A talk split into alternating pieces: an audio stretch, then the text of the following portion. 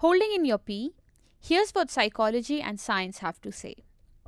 When was the last time you sat on something you shouldn't have? Instead of taking a quick bathroom break, you simply watched 5 more minutes of a TV show, completed one more turn of a board game, passed on more pillows to your partner, or simply watched more paint peel off the wall. You could have just easily walked to the bathroom door right next to you and relieved your bladder, couldn't you now? No? Oh, maybe you were traveling. Maybe there was no toilet nearby.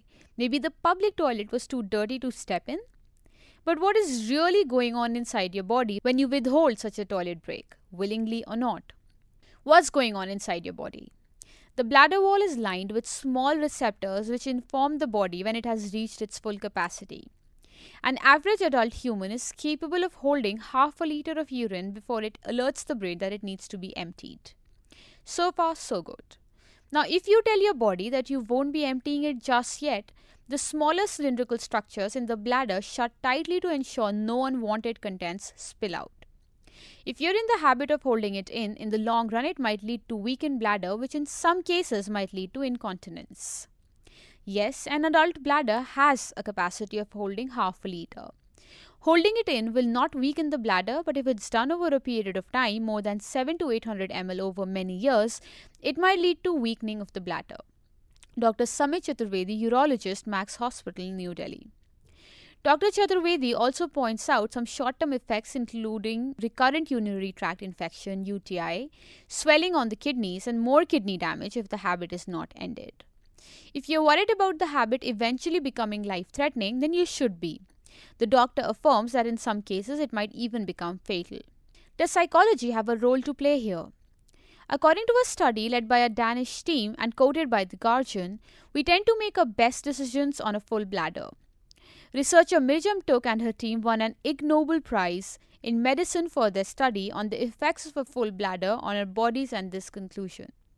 The prize has been around for over two decades and is given to studies and research which, as pointed out by The Guardian, first makes people laugh and then makes them think. After making the participants drink a large amount of water, they were asked to perform different tasks. In one, they were shown a word, a name of the color, and then asked to identify the color of the ink it was written in. For instance, the word blue would be written in green ink and the correct answer would be green.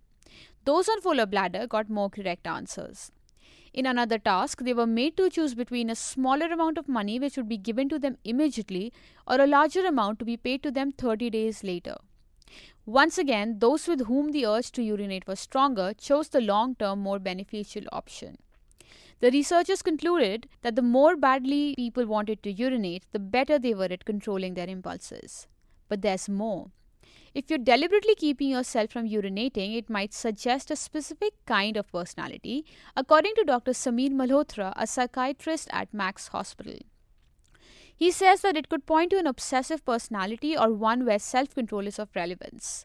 A similar idea finds echo in Louise Hay's book Heal Your Body. Bladder problems, according to the book, are related to anxiety, holding on to old ideas, and a fear of letting go. It goes ahead to add that anger, emotions related to toxic relationships, and an inability to move on from the past are all connected to UTIs and kidney stones.